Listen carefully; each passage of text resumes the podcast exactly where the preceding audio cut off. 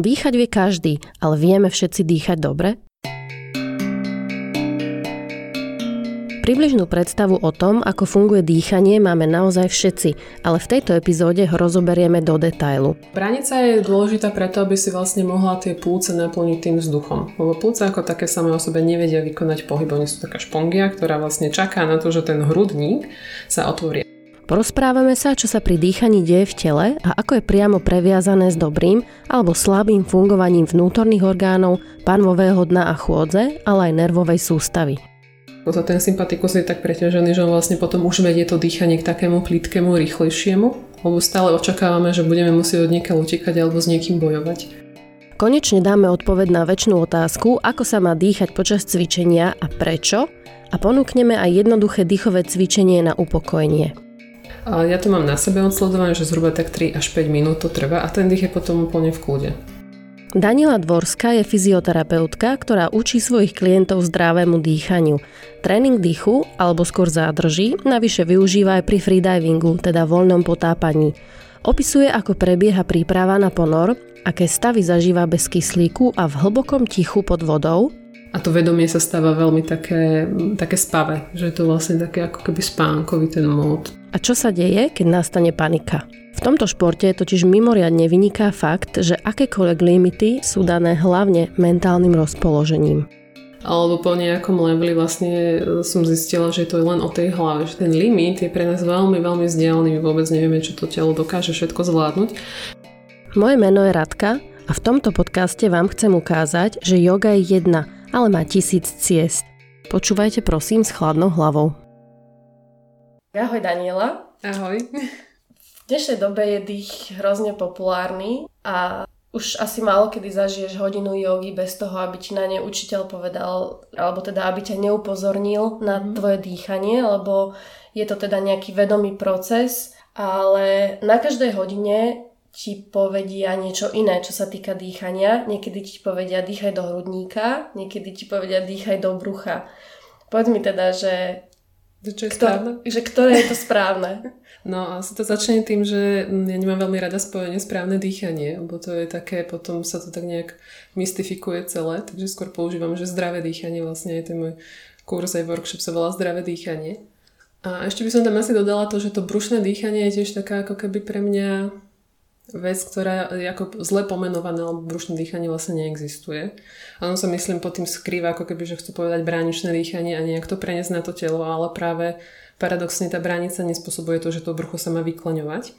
Lebo behom cvičenia my potrebujeme mať spevnené brucho, takže tá bránica ako keby stlačí tie vnútorné orgány a potom sa rozširuje hrudník. Hej? Čiže z týchto dvoch inštrukcií, že keď na tej hodine dostane, že dýchaj do hrudníka a dýchaj do brucha, tak by som bola asi ja zmetená, že čo vlastne kam mám dýchať. A ja sama ako nevediem takýmto spôsobom, keď aj učím ľudí, že kam majú dýchať, ale skôr im poviem, že nech sa snaží ako keby prehlbiť to dýchanie bez toho, aby do toho zapojil príliš ramená, krk a vlastne ne, nevedem ich k tomu ako hrudnému dýchaniu, lebo tu mám ja odsledované, že väčšina ľudí spraví to, že zdvihne ramena lopatky a celé sa to vlastne dostáva do takého krčovitého. Takže to správne dýchanie sa odohráva niekde medzi tým bruchom a niekde medzi tým hrudníkom. Čiže v bránici. Áno, áno, áno. Čiže bránica je hlavný dýchací sval v tele. Áno, áno my dýchame do plúc alebo dýchame bránicou? No bránica je dôležitá preto, aby si vlastne mohla tie plúce naplniť tým vzduchom. Lebo plúce ako také samé o sebe nevedia vykonať pohyb. Oni sú taká špongia, ktorá vlastne čaká na to, že ten hrudník sa otvorí. A prvá je vlastne tá bránica, ktorá s nádychom klesa dolu a stlačí vnútorné orgány a ona tedy aj podráždí medzirebrové svaly, že dostajú ako impuls na to, aby sa spodné rebra začali otvárať a tedy vlastne dosahuješ, to sa volá to, to hlboké dýchanie, plus pridanie rebier máš úplne dostatočnú tú kapacitu, čo máme dané, že pol litra. Mm-hmm. Čiže napríklad teraz, keď sedíme, tak nám stačí úplne bránica. A keď začneme chodiť, tak už môžeme pridať tie medzirebrové svaly. Keď sa ponáhľam ráno na električku alebo utekám na autobus, tak už potrebujem vlastne celú tú, zapojiť celý ten dýchový stereotyp. Tam ešte potom zohráva veľa tá pozícia toho hrudníka, alebo keď sedíme klasicky za počítačom, tak tá bránica moc nemôže pracovať, takže potom to dýchanie je práve v tom hrudníku. Takže my potrebujeme na to, aby sme sa naozaj z plnej kapacity plúc mm. nadýchli, potrebujeme sedieť spriamene. Áno, ale, ale ja som vypozorovala na mojich workshopoch, čo mi ľudia dávali feedbacky, lebo už ich učím tretí rok, tak bez ohľadu na to, aby som ich viedla k tomu, že majú mať napriamené držanie tela, tak tým, že začali pracovať s tým dýchaním, tak mi povedali, že sedia spriamenejšie. A je to len tým, že dali tú pozornosť na to, že chce sa nadýchnuť do bránice, vedel tú celú teóriu za tým, ako to pracuje a oni sami mi potom hovorili, a ja vlastne už stojím vystretejšie, alebo teda vnímam tu napriemenie tej chrbtice. Uh-huh, čiže stačí si uvedomovať viac dýchanie Áno. a na základe toho sa tá, tá postúra môžem. alebo teda to postavenie mm. tela automaticky napraví. Áno. Skús mi povedať iba tak veľmi skrátene tú biomechaniku, ako prebieha dýchanie, čo sa vtedy všetko deje v tele. Úplne jednoducho. Úplne nemusíš, jednoducho. nemusíš zachádzať do detailov. Toto je pre mňa niekedy problém. Tak môžeš aj zložiť to. No, tak prvé je vlastne to, čo som už spomenula, že tá, potrebuješ tú bránicu dostať vlastne do tej kontrakcie. Ako vždycky by si mala začať teda s tým výdychom. Lebo keď už máme nejaký vzduch a do toho chceme ešte urobiť ten nádych, tak ako to už sa nedá. Takže urobíme prvý ako výdych a potom idem nádych a sledujem si ten dých. Mal by ísť vlastne do, jemne do tej brušnej dutiny. To neznamená, že to brucho sa vyvalí, až mám takéto pivné brucho. To vôbec není ako spojené s ničím funkčným v našom tele. A potom vlastne sa práve pridávajú tie medzirebrové priestory, hlavne dolné rebra, tie sa otvárajú do stran, takže to máme veľkú kapacitu. Tie rebra ešte medzi sebou majú medzirebrové svaly, ktoré vieme natrénovať na to, aby sa otvárali. A ďalej sa to postupne dostáva až do tých zadných ako, o, rebrových úponov na hrudník a postupne tý, tých ide hore. Jemne, veľmi jemne sa pridvihuje aj hrudná kosť, ale kľúčené kosti a lopatky ramena by mali zostať vlastne stále ako keby bez nejaké námahy alebo e, viditeľného pohybu hore. A potom zase ide výdych tiež vlastne týmto spôsobom, že klesá vlastne hrudná ako zatvárajú sa rebra a posledné výdychne vlastne ako brucho, že sa povolí alebo respektíve malo zostať stále aktívne. Ide o tú pozíciu, že napríklad keď sedím, tak to brucho nemôžem úplne povoliť alebo ho ešte vťahovať, lebo ja si tým vlastne ako už ovplyvňujem hlboké stabilizačný systém, respektíve prácu vnútorných svalov, ktoré sa podielajú na tej stabilite. Takže vťahovanie brucha je vlastne kontraproduktívne veľmi, lebo vlastne si tým ako ničím tie vnútorné mechanizmy a vtedy sa to potom prejavuje neskôr tým, že ľudia majú stiahnutý krk, bolesti krížov a majú dýchavičnosť alebo také veľmi plitké dýchanie v hornej časti hrudníka. A ty si na začiatku povedala, že keď cvičíme, tak by sme mali mať spevnené vnútrobrušné svaly. Áno, ale nie je to vtiahnutý. Uh-huh. Že to je, mám s týmto dosť veľa úskalí toto vysvetliť, že čo to vlastne chápam. znamená. Najlepšie je si to predstaviť ako takú plechovku, kde na vrchu je vlastne bránica. Zo spodu je pánové dno, lebo oni veľmi kooperujú vlastne behom dýchania. A tie brušné svaly vytvárajú ten list, tú plechovku. A vo vnútri máme tie vnútorné orgány. Áno, to je vlastne ako keď mám plnú plechovku a chcem ju stlačiť, tak je pevná. Ale to neznamená, že tá plechovka expanduje, že sa to vydúva alebo niečo. Nie, ono je to len pevné a zároveň je to flexibilné. Takže častokrát, keď ja sa stretnem s takou... Mm, ja si myslím, že tí inštruktori to myslia dobre, len je to ako nesprávne pomenované. Vťahovanie brucha alebo nejaké vťahovanie spodného brucha tiež není úplne mm, ideálne to pomenovanie Najlepšie je si to vyskúšať tak, že keď človek zakašle alebo sa zasmeje a dá si tie ruky na brucho alebo zatlačí, tak pocíti tie svaly, ktoré vlastne tam majú byť aktívne a tieto vlastne nás podporujú behom toho výdychu. Že oni vlastne ešte pomáhajú aj tie brušné svaly, aj tie výdychové medzirebrové svaly tomu, aby sa tie plúca zase ako vyčistili alebo vytlačili ten vzduch a potom nádych zase môže prísť. Ja som si to teraz tak predstavila, mm. že že stiahnuté brucho, ale nie vtiahnuť ho dovnútra, ale ako keby zostalo ne, nepohyblivé. Áno, ono to má vyzerať ako taký pekný jednoliatý valec, bez mhm. akýchkoľvek mm-hmm. priehlbín, deformít. Lebo ako náhle dochádza k tomu, že napríklad je vidno re, spodné rebrové oblúky, tak to je pre mňa, že napríklad sa to volá, že inspiračné postavenie hrudníka alebo nádychové, kedy vlastne pre mňa to ukazuje to, že ten človek bude dýchať viac do kľúčných kostí, viac bude tenzia v krčných svaloch a na druhej strane tá bránica tiež nebude vedieť efektívne robiť ten svoj posun dole, čiže aj vnútorné orgány nebudú mať dostatočné prekrvenie, nebude dostatočná funkcia panového dna, čo sa vám môže potom ukázať na chodidlo, že tam bude nejakým spôsobom ovplyvnená klemba a keď sa ho opýtam, že keď dlhšie chodí alebo ide na túru, tak mi povie, že mám napríklad bolesti nôh alebo že je to unavené kolena všetko. Čiže vlastne ten dých sa takto premieta potom do celého toho pohybového aparátu. A to je pre mňa aj tým hlavným takým motiváciou, prečo stále učím to dýchanie do kolečka, alebo vlastne toto, keď ľudia pochopia, že vlastne to není len dýchanie, ale je to vlastne ovplyvnenie toho celej ako keby mechaniky toho pohybu, tak vlastne si veľmi pomôžu aj už v rámci svojich nejakých zranení alebo sme tých disbalansov, ktoré máme všetci ako zo života.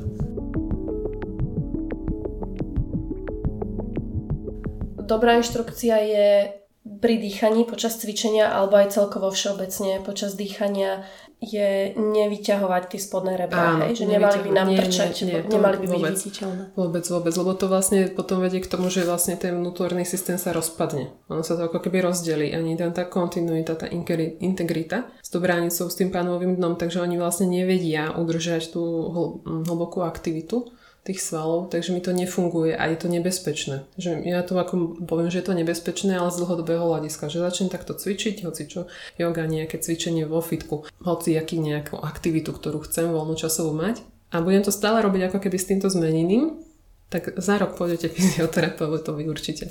Niekde sa to proste prejaví v tom tele, niekde sa niečo preťaží a bude mať nejaké možno z toho chronické problémy a potom uh, si poviem, že no ale ja už to mám proste roky. No, to je práve to, že sa to niekde pomalinky po kvapkách zberá.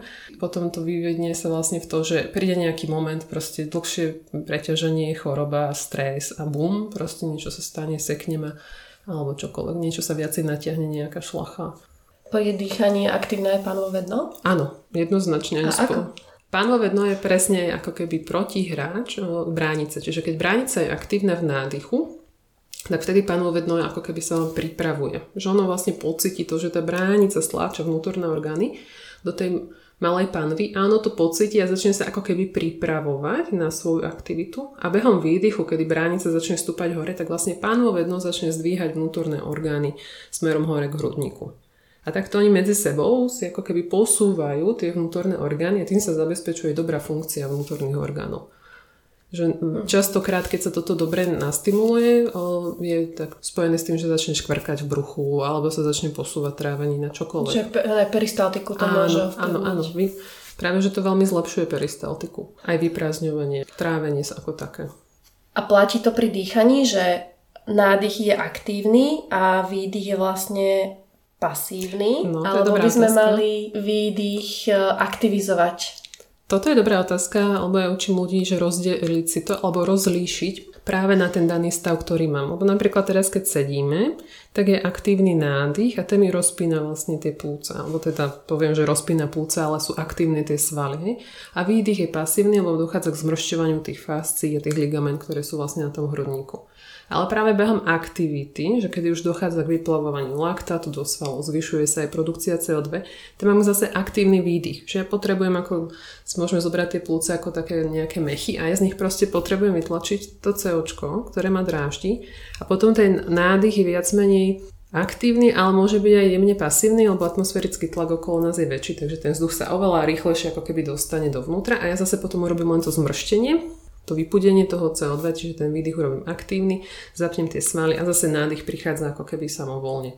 Čiže rozdiel. záleží od aktivity, ktorú áno, robíme. Áno. Keď sme aktívni pri nejakej športovej činnosti... Vtedy treba určite mať aktívny výdych, lebo to určite aj každý sám na sebe pozná, že kebyže chce len nadýchovať, nadýchovať, tak je v nejakom momente zistí, že už vlastne nemá kam a musí robiť ten výdych. A čo je vlastne zlé na plitkom dýchaní. Keď si to tak vezmeš, tak naše telo nás chráni, aby sme, sa, aby sme prežili v čo najväčšom zdraví a teda mm. snaží sa zachovať tú prirodzenú homeostázu a vždy, teda ja vychádzam z toho faktu, že vždy, pokiaľ mu nastavíš nejaké správne podmienky, tak ide smerom k tej rovnováhe, k tej homeostáze a k liečeniu. Mm.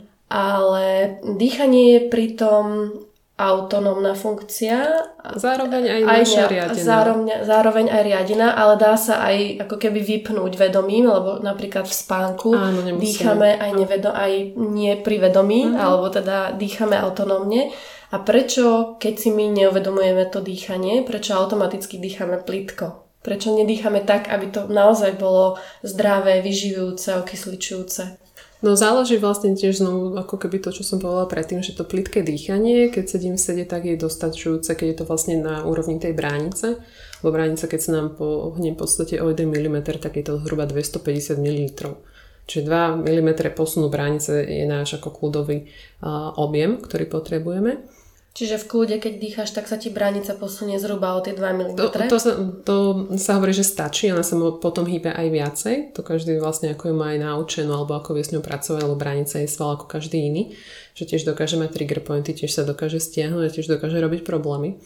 Ten dých, ono vlastne je pre mňa veľmi dobrý v tom, že on reflektuje ako keby to vnútorné naše rozpoloženie, že je veľmi prepojený s našim psychickým rozpoložením. Takže nemôžeme od neho žiadať, alebo aby to dýchanie bolo nejako ako kontinuálne stále. Že ono sa veľmi mení práve v zmysle toho, že máme veľa podnetov z nášho tela, čiže potreby náš, náš samých, ako keby metabolických.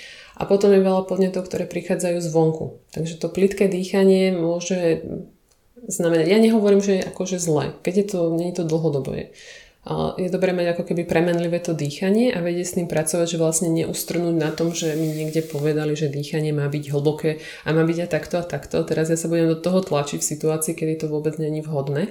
To plitké dýchanie, ako, neviem, či myslíš ako takéto horné dýchanie, alebo... alebo... Myslím takéto, ktoré si neuvedomujeme. To, to je to kľudové dýchanie, ktoré je postačujúce. Ktoré je postačujúce. Áno, pokiaľ tam nemáš veľmi ako nejak zmenené pozíciu toho tela, nezostávaš tam dlho, lebo oni ti začnú zase tuhnúť svaly. Napríklad, keď dlho čítaš knihu a máš tam nejak zalmený chrbát, alebo si na bruchu asi prehnutá, tak tiež ako to bude vplývať na tú, na tú svalovú aktivitu alebo na ten tónus tých svalov. Takže a ja si nemyslím, že akože plitké dýchanie je vyslovene zlé. Ono je to zlé len z toho pohľadu, že takto trávime veľmi veľa času. A to telo je práve potom z toho plitkého dýchania také strnulé, že vlastne dochádza takému aj tuhnutiu samotných štruktúr. Čiže aj ten hrudník potom nemá ako keby tú flexibilitu už na to, aby urobil a to dostatočnú expandiu, expanziu do toho plného dýchu. Takže my si to vlastne ako budujeme postupne, taký ako ten rigidné držanie toho tela, že nám to celé zatuhne a to dýchanie potom už nevieme ako keby rozdýchať. Pre mňa skôr ako aj to plitké dýchanie spojené s tým, že sa mm, odohráva ako keby v tej hornej časti, že je to veľmi skôr ako chronické dýchanie. Že iba tak do polky, ako keby. Áno, že sa nadýchujú len do plúcných hrotov a viacej pracuje práve len hrudná kosť a tie kľúčne kosti, čo je veľmi neefektívne, lebo na to, aby som zdvihla kľúčnú kosť, lopatku aj hrudnú kosť, potrebujeme zapnúť všetky tie svaly, ktoré tu sú. Tie ešte mi sa pridržujú vlastne ramené pletence. Takže mám ako keby malý príjem a mám veľký výdaj. Takže ja z toho idem v podstate do nejakého pomyselného dlhu, a mne sa to potom prejaví tým, že sa neviem skoncentrovať v práci, keď mám niečo robiť produktívne. Odchádza mi pozornosť, som unavená, bez nálady. A keď to naozaj dlho pretrváva, no to je spojené vlastne s takým tým dlhodobým chronickým stresom, ktorý máme všetci cez to, že máme x proste podnetov zvonku, sme strašne preťažení informáciami, tak vlastne to sa zapíše do toho paternu toho dýchania, alebo ten mozog to ako keby vníma, že je to tak dlhodobo, tak tak to tak nastaví my sme vlastne potom neustále ako keby v tom uh, sympatiku. Že máme parasympatiku, sympatikus a ten sympatikus je tak preťažený, že on vlastne potom už vedie to dýchanie k takému plítkému, rýchlejšiemu, lebo stále očakávame, že budeme musieť od niekiaľ utekať alebo s niekým bojovať. Takže to sa potom celé preťaží a z toho vznikajú potom úzkosti alebo nejaké ďalšie psychické už ako keby skôr potiaže tej rovine ako duševného zdravia. Že sa s tým stretávam dosť často, že ľudia sú takí jednak netrpezliví, chcú všetko rýchlo a potom je tam veľká emočná výbušnosť. Že... Taká strehu. Ako áno, áno, aj taká prís... no, niekedy až taká kritika vlastne takého nejakého impulzu, že naozaj sú pripravení na to, že ak im niečo poviem, tak začnú so mňou bojovať. Že všetko vnímajú ako útok, áno, čo vlastne áno, možno že nie je útok. Presne, že mm. je to mhm. vyhodnocovanie alebo ten prístup toho, že tam vidím tú veľkú tenziu aj tých svalov, že ako niečo tým ľuďom povedať alebo nejakých nasmerovať nejaké veľmi náročné, alebo tá reakcia je väčšinou ako, že sa začnú obhajovať alebo začnú na mňa útočiť. To je klasický sympatikus. Áno, áno. v praxi. Presne, čiže ten sympatikus, keď je predražený, tak e, to vedie práve k všetkým týmto veciam. Že on potom sám už potom ako keby riadi aj to dýchanie. Niektoré dýchacie techniky hovoria, že keď chcem aktivovať parasympatikus, tak mám predložiť ano. ten výdych ano. aktívne lebo výdych, ono je to ešte tak, že vlastne nádych je práve spojený ako keby povedzme so sympatikom, mm-hmm. že aktivačný a výdych je relaxačný, čo vlastne môžeme, ja to používam tiež v terapii, že s výdychom uvoľňujem svaly. Čiže keď niekto má bolesť, tak mu poviem výdychuj, výdychuj a ja pomaličky ten sval naťahujem. Keď nadýchuje, tak si počkám a zase vo výdychu to vediem k relaxu. No práve ten výdych vedie k takému uvoľneniu, že to, mm, ja to práve zažívam aj pri potápaní, že keď vydýchnem a iba sa sústredím na to dýchanie, tak mám tam taký ten moment, vlastne to sa volá pre expiračná fáza, že by som tam to aj zaspal. Ako, že to práve vedie k takému hlbokému ukludneniu, že na nejakú stotinu sekundy, že aha, vlastne ja robím teraz toto. Preto aj vlastne pre hlbovanie alebo predlžovanie dýchania toho výdychu je dobre na to ukludnenie. A ja to mám na sebe odsledované, že zhruba tak 3 až 5 minút to trvá a ten dých je potom úplne v kľude. Takže dá sa to aj do tej praxe dostať, len to sú tie momenty toho, že keď sme v tom strese, tak väčšinou nás niečo takéto nenapadne, že nám to môže pomôcť. A ešte by som sa úplne na chvíľočku vrátila mm-hmm. k tomu pánovému dnu, lebo ty si naznačila, že je súvislosť s pánovým dnom, kedy teda oni pôsobia aký taký protichodný, mm-hmm. akí antagonisti možno, mm-hmm. ale že teda je tam súvislosť aj s chodidlom, s klenbou. Áno, no, pánové dno vlastne podporuje, ono je evolučne ako také zaujímavé, lebo je malé. Tá panva ako taká je robustná, to panové dno je ako keby z pohľadu to, tých pozícií ostatných svalov ako keby menší a pritom má obrovskú úlohu, že má udržať tie vnútorné orgány, aj reprodukčné orgány a podvihuje ich vlastne stále, aby sa vlastne odľahčovali tie bedrové kolby, aby vlastne mohla byť tá lokomócia v tej chôdzi v oblasti tých dolných končatín zachovaná, mohlo to byť voľné. Že napríklad chôdzi, keď je dobre funkčné panové dno, tak je vidno, že tá chôdza je ako keby taká elegantná, že je taká plynulá, tak je vidno na tom tele, že tá pohyb je ako pekný. A keď tam není úplne dobrá tá funkcia toho padnového dna, tak chôdza alebo tie nohy sú také ťažkopádnejšie, hej, že je to také možno strnulejšie, je tam spojené s tým, že tie nohy môžu viacej opúchať. A to je práve všetko o tom, že v oblasti tej panvy máme aj lymfatické uzliny, sú tam veľké cievy. Takže no, keď to nefunguje tá cirkulácia, tak sa tam všetko začína zadržovať, je to spomalené. Takže aj ten odtok, aj tá cirkulácia tam vlastne je spomalená a vedie to práve k takým opuchom, ako keby behom leta. To býva často. A tým pádom sú aj zaťažené bedrové klby, Áno, ktoré zaťažujú priamomerne aj tú klembu. Áno, presne, že potom aj tá klemba nemôže fungovať, nevie urobiť to svoje tiež prirodzené prúženie, že ona vlastne do noha má prirodzene prílom na povrch a potom sa zdvihne a vlastne odpruží celú váhu tela.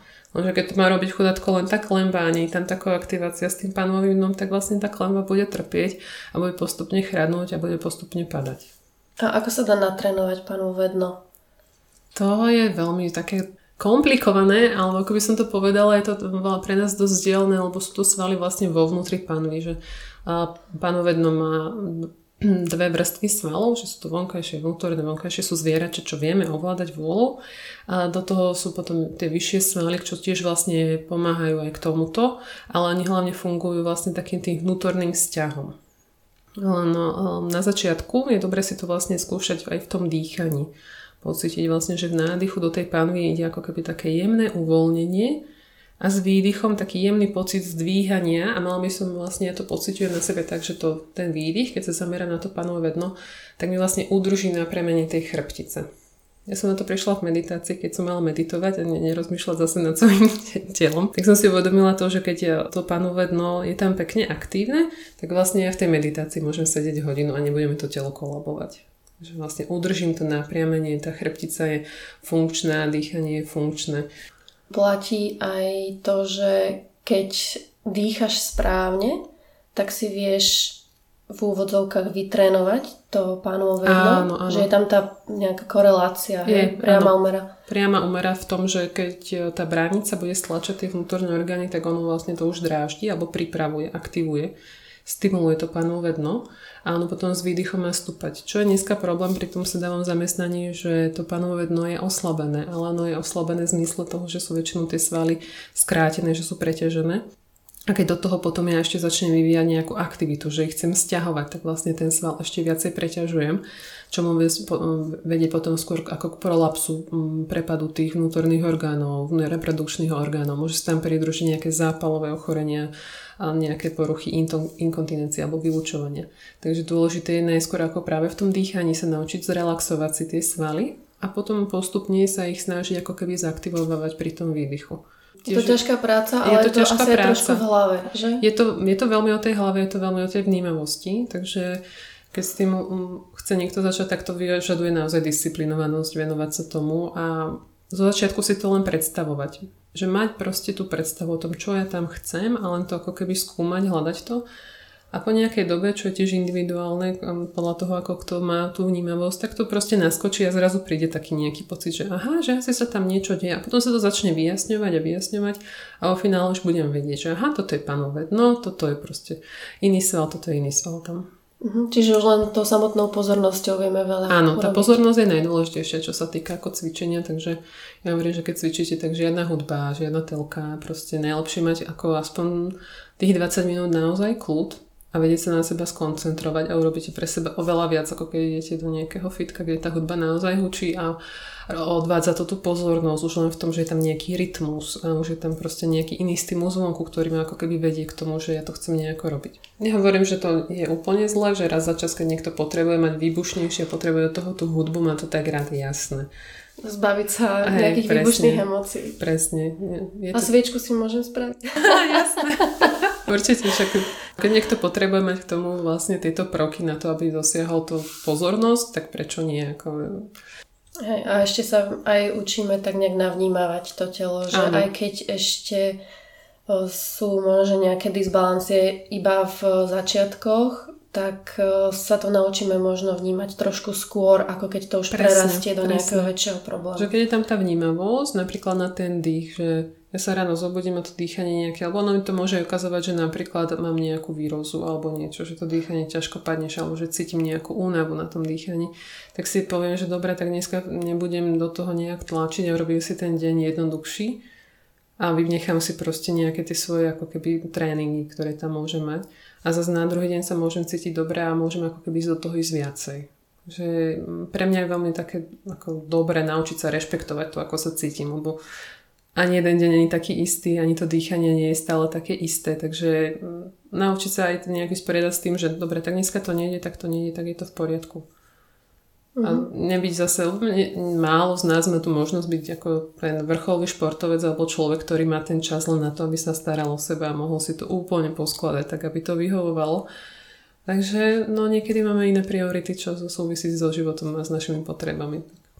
Ale aspoň tú malú chvíľku raz za čas je to veľmi Ideálne fajn. je sa to nejak naučiť. Mm, ja to hovorím, že také mikrocviky, že vytvoriť si v bežnom živote, že napríklad keď si mám zuby, tak sa môžem hrať s chodidlami a robiť si také malinké cvičenia a vlastne nachádzať takú tú detskú hravosť z toho, že skúmam a potom zistím na konci dňa, že som reálne naozaj tú pol hodinu, možno aj viacej strávila to prácu s tým telom a vlastne som si na to nemusela vyčlenovať striktne čas, lebo to je ten, pre nás ten najväčší streser, že fyzioterapeutka mi povedala, že toto musím cvičiť a ja teraz na to nemám čas a budeme sa celý deň stresovať s tým, že musím niekde nahrabať pol hodinu a nedaj Bože ešte viacej na to, aby som niečo robila. Čo ako motivácia cez tú bolesť je, že vtedy to ide, vtedy si človek vytvorí ten čas, lebo ho to ako stresuje to nepríjemné, ale keď toto všetko odoznie, tak hm, no, už není tam tá motivácia.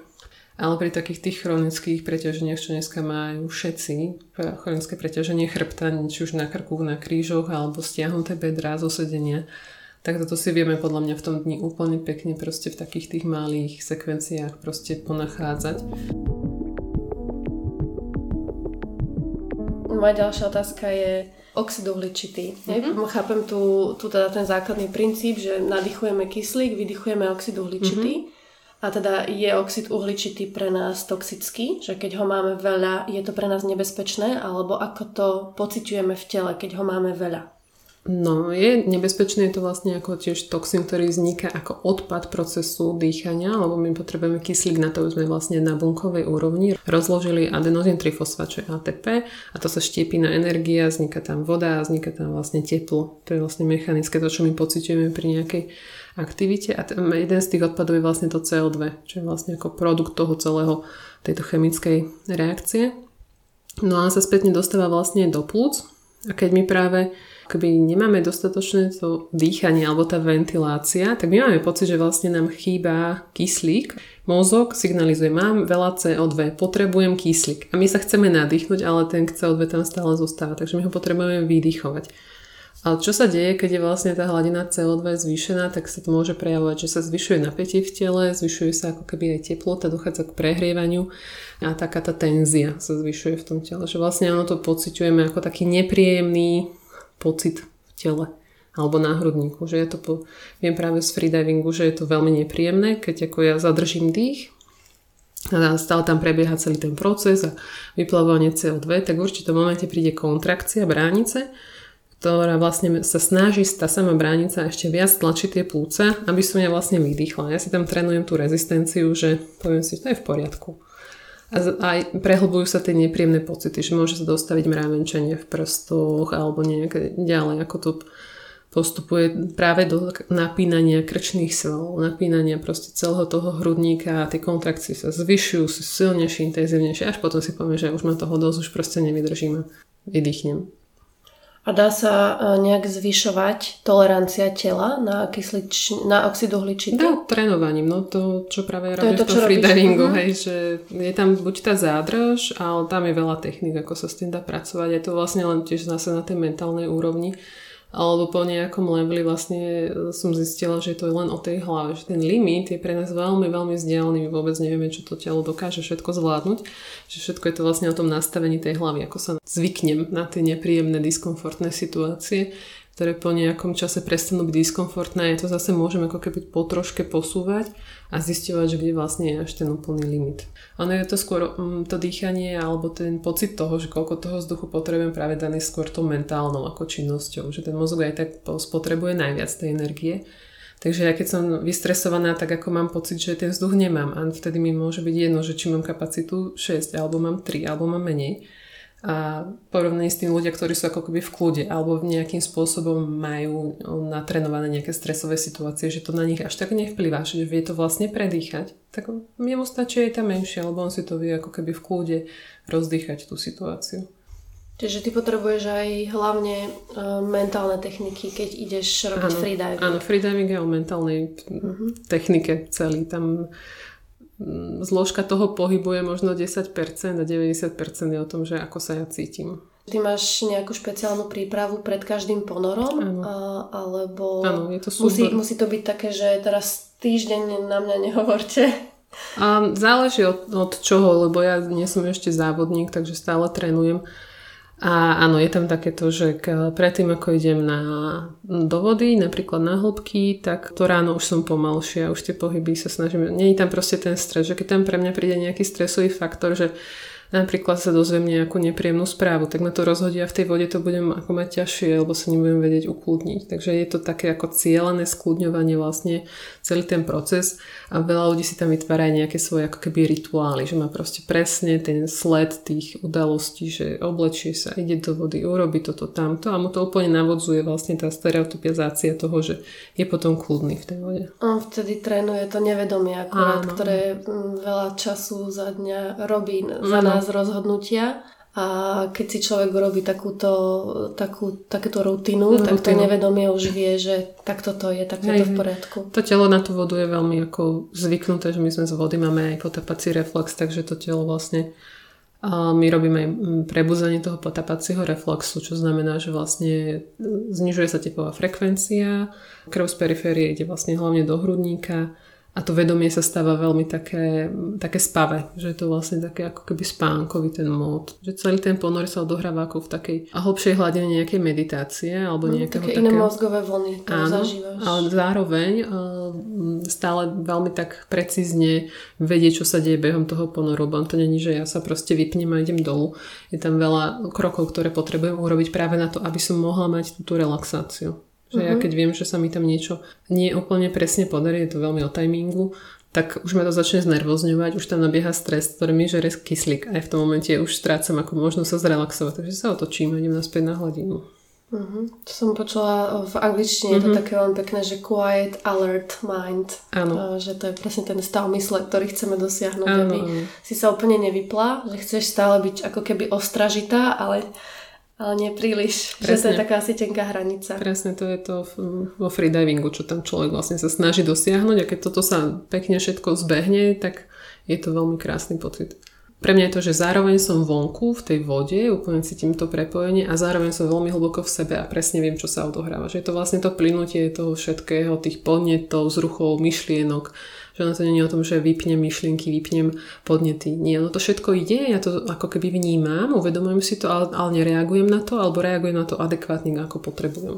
A aká je tvoja hĺbka? Tvoje ponor? Ja zatiaľ potápam 30 metrov, 33, uh-huh. čo ako z pohľadu profi freediverov alebo freediverov, ktorí sa tomu venujú viacej, je ako že beginner.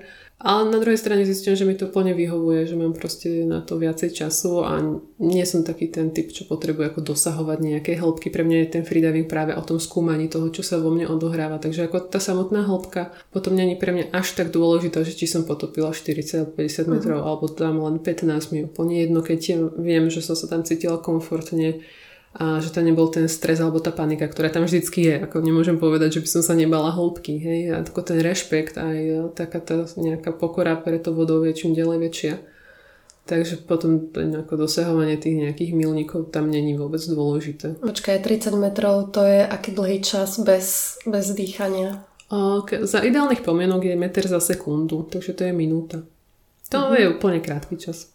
A tam sa nepotrebuješ nejak, že keď si už dole, tak chvíľočku zostať, aby si vyrovnávala tlak? Mm-mm. Tlak sa vyrovnáva behom do zostupu. A keď už naspäť už nerobíš nič, tam len makáš, tam už je to vlastne práca svalov, takže tam práve dochádza k tomu vyplavovaniu laktátu, boli to, e, že cítiš tie svaly, že horia a je to nepríjemné.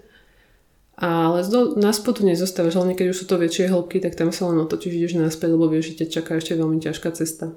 Na warmapoch robíme toto, že ideme do svojej neutrálnej hĺbky, kedy zostávame, niekto zostáva po prvú kontrakciu, a niekto proste tam má nejaké iné svoje ako... Kontrakciu bránice, áno, hej? Áno, to je ako keby bez... veľmi silná štikutka, veľmi silná, je to nepríjemné. To veľmi jasne cítiš, že Aha. ok, kontrakcia jedna, niekto si napočíta, že počká tri kontrakcie, ide naspäť.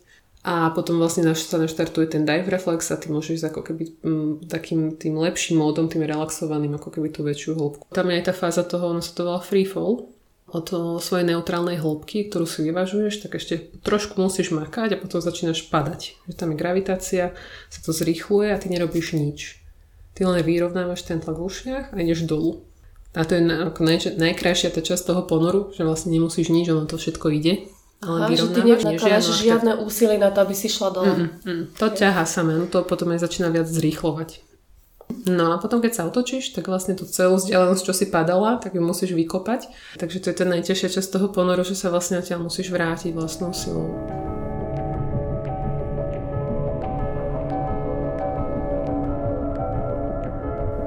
Aký je rozdiel medzi dýchaním nosom a dýchaním ústami. A to je veľmi dobrá otázka. Okrem toho teda, že vieme, že keď dýcháš nosom, tak sa ti zvlhčuje ten vzduch aj prečistuje, pretože v nose Áno. máš nejaké filtre vstupné. Áno, v nose máme chlopky, to je jedna vec, že nezachytávajú mechanicky vlastne znečistenie prachu alebo pelu alebo čohokoľvek, čo je vo vzduši.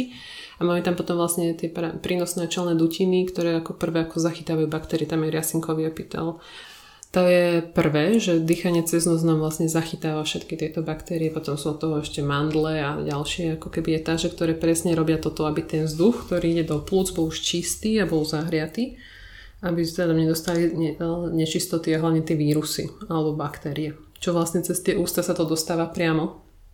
Čiže no. cez nás vôbec žiadne vírusy neprejdú? Mm, malé percento, no ako keď sme v infikovanom prostredí, ako sme mali teraz behom karantény, tak áno, treba mať aj to rúško, ktoré potom síce stiažuje dosť výrazne to dýchanie, my si spätne dýchame všetky tie naše odpady, ktoré sme chceli vydýchnuť. Ale, práve to, že nám to ako pomáha odfiltrovať, lebo keď je zanesený veľmi výrazne vzduch, čo je na jesene, keď je chrípka býva, tak vlastne keď je to veľké množstvo tých virulentov, tak ono ako dostanú sa dovnútra. No a to dýchanie ústami, ústami nám vlastne otvára tie dýchacie cesty, takže ono je to veľmi priechodné a tie vlastne baktérie, vírusy sa dostávajú priamo do dýchacej sústavy, takže je to potom veľmi rýchla ako keby proces. To je z pohľadu vlastne tej infekčnosti a z pohľadu tej, ako pre mňa, tej biomechaniky, keď máme otvorené ústa, tak tie hlboké svaly relaxujú. Že je to spojené s uvoľňovaním hlbokých svalov, takže nám nepracuje svalstvo a strácame vlastne tú ako keby pružnosť alebo takú tú pevnosť toho tela. Čiže keď dýchame nosom, tak tam je aj, aj odpor, ktorý nám pomáha udržať napätie vnútorných svalov. To je jedna vec. Druhá vec je to, že to dýchanie ústami vlastne my máme ako keby väčší rozsah toho, tej dĺžky toho dychu že dýchanie nosom máme ako keby taký stredný prúd nejaký, ktorý nás drží aj v rámci pohybu alebo napríklad v rámci rozsahu pohybu, že nedosiahneme ten plný rozsah pohybu, že sa nedostaneme ako keby na krajnú pozíciu toho kolbu, ale pri výdychu ústami alebo pri dýchaní ústami máme väčší ako keby možnosť práce. Tým, že je to také uvoľnené. Áno. Mhm. A vtedy si môžeme aj napríklad poškodiť nejaký klub, že keď dýchame ústami, bežíme, tak môžeme mať v nejakom klbe väčší rozsah, ako by mal byť a môže sa vlastne preťažiť nejaká šlacha alebo môže sa tamto klbné púzdro nejako postupne začať ako keby narušovať, takže to môže viesť k poškodzovaniu. Takže nie je dobré ani treba pri cvičení niektorom, že nádych nosom, výdych ústami pri cvičení. Bo ako si hovorila, že mm-hmm. keď niektorí ľudia strečujú, tak im hovoríš, že počkám si na výdych, lebo vtedy si v tom uvoľnení. Áno, to je dobré keby... rozlišovať, mm-hmm. že pričom. Hej? Že keď chcem relaxovať a idem vlastne na uvoľňovanie, na stretching, tak ten výdych môže mať ústami a prehlbím tú fázu tej relaxácie, ktorú vlastne chcem. Ale keď robím nejaké silové cvičenie, tak eh, by som radila skôr dýchať nosom, aby práve sme sa obránili alebo ochránili pred tým možným zranením, ktoré môže nastať. Práve tým, že vydýchneme ústami, tak to hlboké svalstvo ako keby stráca tonus, takže tá chrbtica nebude úplne tak chránená. Keby si mala mm, niekomu odporučiť úplne, že univerzálne nejaké dýchové cvičenie, ktoré si môže urobiť, keď príde domov, povie si, že idem sa trošku povenovať tomu dýchaniu, aby sa mi zlepšila celkovo kondícia tela, alebo aby som si možno, že odstránila niektoré disbalansy.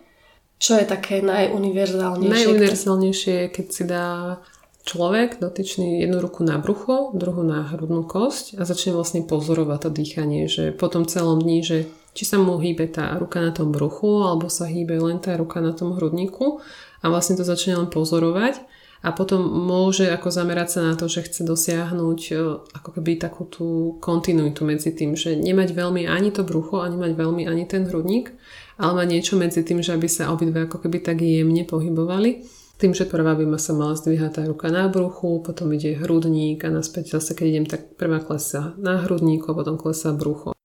Ten dých je práve takým tým ako keby sprievodcom celým tým našim životom a tým, že ho vlastne máme neustále, že máme ho ako keby automaticky, tak sa na neho dlho, dlho nedávala tá pozornosť že sme to brali tak, aj na mňa ľudia reagovali, že chcem učiť ľudí dýchať, tak na mňa pozerali a my nevieme dýchať. Alebo také tie reakcie za začiatku. Teraz je to už oveľa lepšie, lebo sa to dostáva do povedomia aj e, vplyvom tej situácie, tej korony, že sa o tom dýchaní rozpráva oveľa viacej.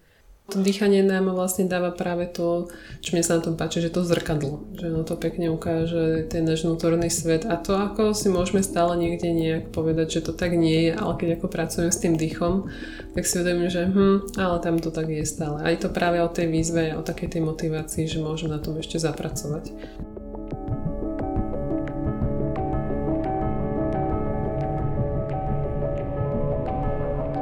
Ďakujem, že ste sa dopočúvali až celkom na záver.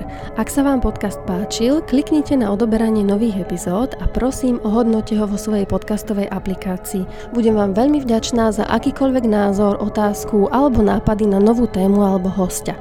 Môžete mi ich poslať cez môj Instagram na rdk počiarkovník yoga, buď do komentárov alebo priamo v správe. Ďakujem za počúvanie.